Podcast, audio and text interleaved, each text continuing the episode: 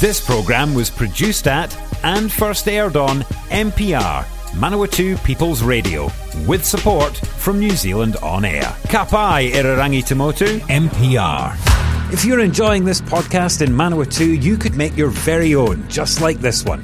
MPR exists to help people like you tell your story or share your passion on air and online. Check out mpr.nz for more information.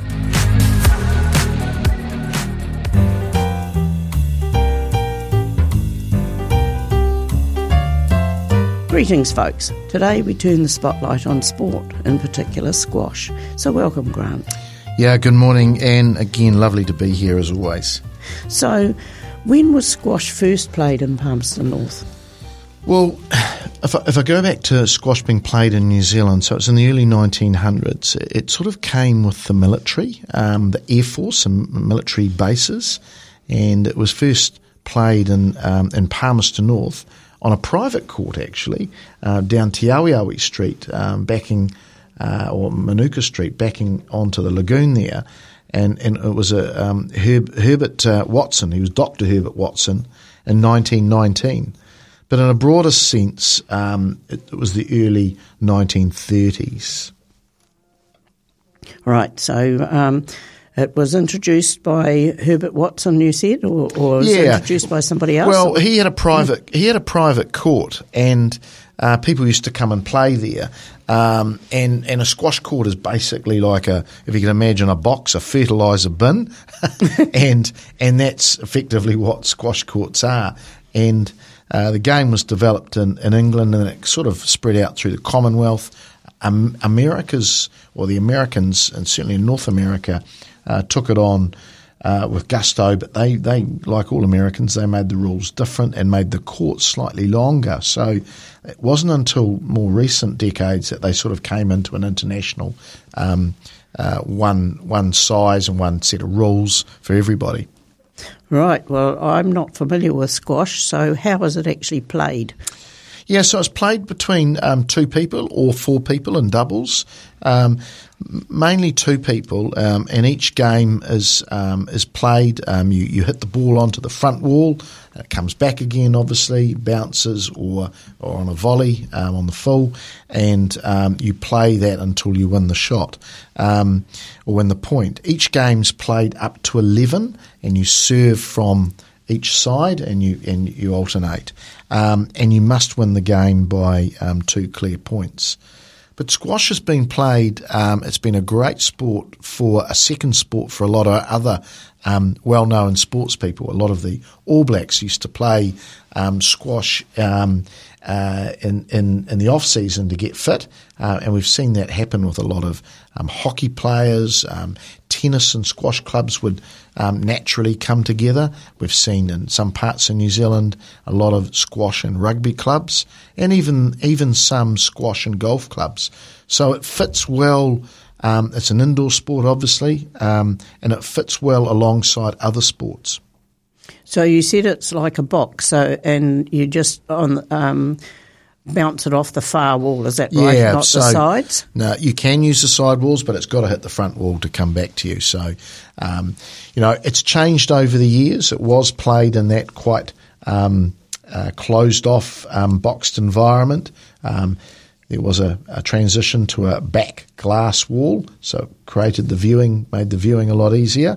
And in more recent years, you've seen the all-glass court, and that's what you see all the professionals play on in the big televised tournaments. And also they've really improved how you can watch the sport. A lot of people love the sport, but it wasn't very good at being televised. It was hard to see the ball. As I said, the closed-off nature of the courts made it difficult. But now with glass courts and the ball being white and having some dots in it, which the TV picks it up, it's a great spectator sport now. All right. So you have two or four players, as you said, and the court size, how roughly... So the court size is, look, in rough terms, it's the size of a fertiliser bin in a sense, not much, a little bit bigger than this the studio, but it's Now with glass, it's just transformed the sport. It makes it look bigger. Absolutely. And it's so much easier to view it from all sides, from the back, from the front, from the sides, and you get just different aspects and views. And what sort of equipment do you need? You said obviously a squash racket, and a squash racket's like a tennis racket, but it has a longer throat and it's a smaller head. Right. And is there any dress code or does what sort of thing? I mean, generally squash is like all sports. Colours have come into it, but like the early days of Wimbledon and that sort of thing, it was whites and almost like tennis shoes. With squash, because it's played on a wooden floor, it was not using non-marking shoes, so it was all really about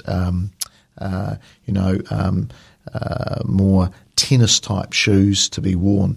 But we've seen changes in clothing and technology now. We have shirts which, ensure you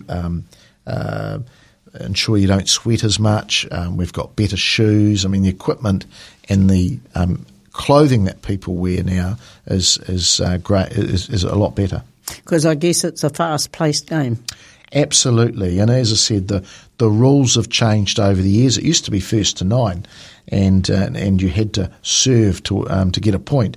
But now it's 1st to 11. It's every point counts. The glass backs, and the glass courts have come into the sport, and generally fitness has improved a great deal as well from those real early days of the club established here. So how do you score a point? Yeah, so you've got to win the point. You've got to get it onto the front wall, and you've got to beat your opponent. Either they can't get it back, a double bounce, or you hit it so fast or so hard they just can't get it back. So it's you hit it, then they hit it. Yes, you hit it. Yes. Right. It's alternates. Yeah. Yeah. Just like tennis. Yeah, it is. Yeah, it is. But there's not a net. But there's a wall, and the wall is your net, really. Right. So you mentioned the squash club. So yes. When was the Palmerston North? Is the Palmerston North Squash Club? Yes, it's Palmerston North's got a very, very strong heritage in the sport. As I said, the sport was played in the early 1900s, the 30s, the Air Force, and that brought it around. Palmerston North actually has the second oldest club in New Zealand. It was established in 1936, and the real movers and shakers in those days, and it was Timaru in the South Island and Palmerston North were the two leaders. And interesting, there was no Auckland included in that. In later years, Auckland got better and better, of course. But in the early days, it was Roy Haddon, who was an accountant, and another businessman, Ted Christmas, who were the movers and shakers. And they actually ran – New Zealand squash was run from Palmerston North for a number of decades, up until about the early 70s. So Palmerston North certainly had its fair share. The courts were originally in Princess Street, where Smith's furniture is there, and it then moved to Linton Street, where the Cosmopolitan Club is connected to it now. But that, of course, was where the bowling greens are now. That was originally a big, large tennis club. Oh, right. So in the Second World War, and just after the Second World War, there was lots of tennis courts there, and they built the squash courts there, and then they rebuilt, and in the early 2000s, Palmerston North actually had the largest squash club in the country by some margin. So how many courts are there? So there's 8 courts at Palmerston North, all are glass back. They also have they chose to get into the gym aspect as well, so they have a full-time gym with a trainer, and it's quite a big facility, About 600 to 700 members use the facility on a weekly basis, so it's large. But it's what they termed in the old days as an open club. So there was lots of private courts. As I said, there was Dr. Herbert Watson, who had a private court. I mean, there was a squash court at Government House. Vogel. the Premier, the Governor General, he loved playing squash, and I've actually seen that court at Government House. You know, military bases have had them, so we've got squash courts at Linton Army Camp, and we've got at Ohākia, they've got some very good courts at Ohākia. But you would have seen open clubs. So every sort of city had a club, and then, as I said, the explosion of the sport in those 60s and 70s saw every town get one, and then every rugby club would want one.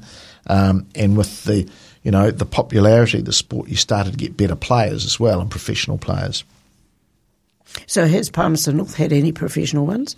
Yeah, we have. So we, as I said, not only we were one of the first clubs, but we dominated the sport in the early days. We won what they call the club championship called the Cousin Shield, and ironically it was named after the Cousins family that had Goldfinch and Cousins, menswear shop. A lot of people in Auckland just didn't know what that meant. But of course the Cousin Shield is quite revered. It's one of sports revered trophies or shields actually, like the Ranfurly Shield and the Mardi Cup, Mosca Cup. The Cousin Shield is very sought after. There's the Mitchell Cup, which is for the women, and Palmerston North has done well in that as well. So it's more recent times, it's been spread all over the place. But, you know, we've won the Mitchell Cup in the last 5 or 6 years. The Palmy Club's won it a couple of times. But again, it comes and goes. Our current professional player is Caitlin Watts, and she's overseas in Europe at the moment playing, and she's ranked about 90 in the world, and she's currently number 2, number 3, depending on who's winning on the day. But of course, New Zealand is blessed in having two of the world's top players at the moment, both in men's and women's. Right.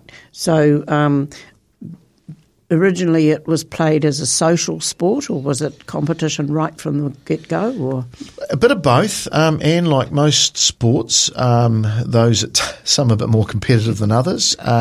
There was a New Zealand Championships from the early 1930s, and Christchurch, you know, it was played at some gentlemen clubs as well. But yes, it was more of a we're going to go and play squash, and, all right. and have a bit of a run round. But it got, you know, the sport got more and more popular, and then it became quite competitive. So the New Zealand Champs has been around, and New Zealand's produced a lot of good players. Obviously, the Susan Devoys of the world, but we've had Ross Norman, Stuart Davenport, and of course our latest star is Paul Cole, who's the world champion at the moment. And on the women's side, Joelle King, who's the Commonwealth champion, is number 4 in the world. And so we're almost at the same stage where we were in the 80s, where squash rivaled rugby at one stage there for popularity, and we saw a massive boom of people playing the game. Squash has held its own in recent times. There's a lot more sports to play now than there was in the 80s, and Palmerston North's done well. You know, I spoke about Caitlin Watts, but there's been many great players over the years. You know, the Charlie Wars, the Trevor Johnston. They were our first real, true international players. Obviously, New Zealand champions. Don Burmester was another. On the women's side, Val Bliss, Megan War. I mean, there's been some great players right throughout the years. Right. So is there coaching at the club? So if somebody was interested in taking it up? Absolutely. And like skiing and golf, it probably pays to get a bit of coaching, you know, if you're playing. But the great thing about squash is you can be any level and play, because you've really just got to get it onto the front wall and then back again. Whereas some of these other sports, you've got to connect a golf club with a little ball, or you've got to connect your skis and make sure you don't fall over. Squash is pretty simple to play, and the really good thing is you can, you know, and they have grades, so they have F grade through to A grade, and you know, a D grade player, which is middle the ranks there, can have a decent sort of hit round with an A grade squash player. And I think that, and it's another good sport where men and women can play and families can play. Not many can do that. So again, it's got some real attractions to it. So how would an interested listener go about contacting somebody to? Yeah, so again, looking at the in a Palmerston North sense, there's many clubs around. Ashurst has got a neat little country club connected to the Village Valley Centre there, and that's got two little courts there. And Palmerston North is squash gym at 20 Linton Street, and it's they have a club night there. They have a juniors night. It's pretty accessible with being open as a gym, and also they have a full-time manager. So, ringing the club there at 357-6022, and that will, talk to James, the manager, and it's pretty accessible. Right, and can you go along and have a look before you? Absolutely, and I think that's the great thing about it.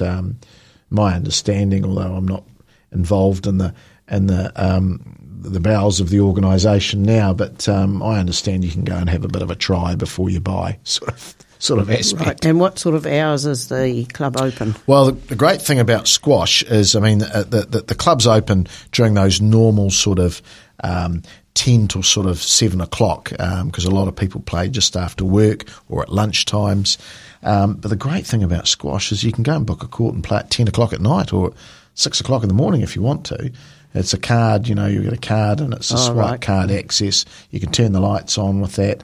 That's the great thing about it. It's very, very accessible for people. And you do need to book. Yeah. You definitely get down there, see the manager, and then he'll be able to explain how you need to go about it. And I guess games have different playing times because somebody might go 1, 2, 3, 4, 5, 6, 7, 8, 9, 10, 11. I've won the game. Yep. So roughly on average, how long would it be? Yeah, so a game, a normal decent hit out with people is in that 30 to 45 minutes. All right. So, you have a bit of a warm-up. You start to get into your game, unless you're completely mismatched. Your game will go for about half an hour. Some go a lot longer, but the beauty about the sport is you can just keep going until you've got somebody that's got the court schedule. They normally book them in 45-minute intervals, and somebody else is waiting to go on the court after you. All right. So, and you played squash yourself, or you still do? Yeah, no, I still have the odd game of doubles. I've got a new hip now, so that's precluding me from running around too fast around the place. And I'm sort of past my best years.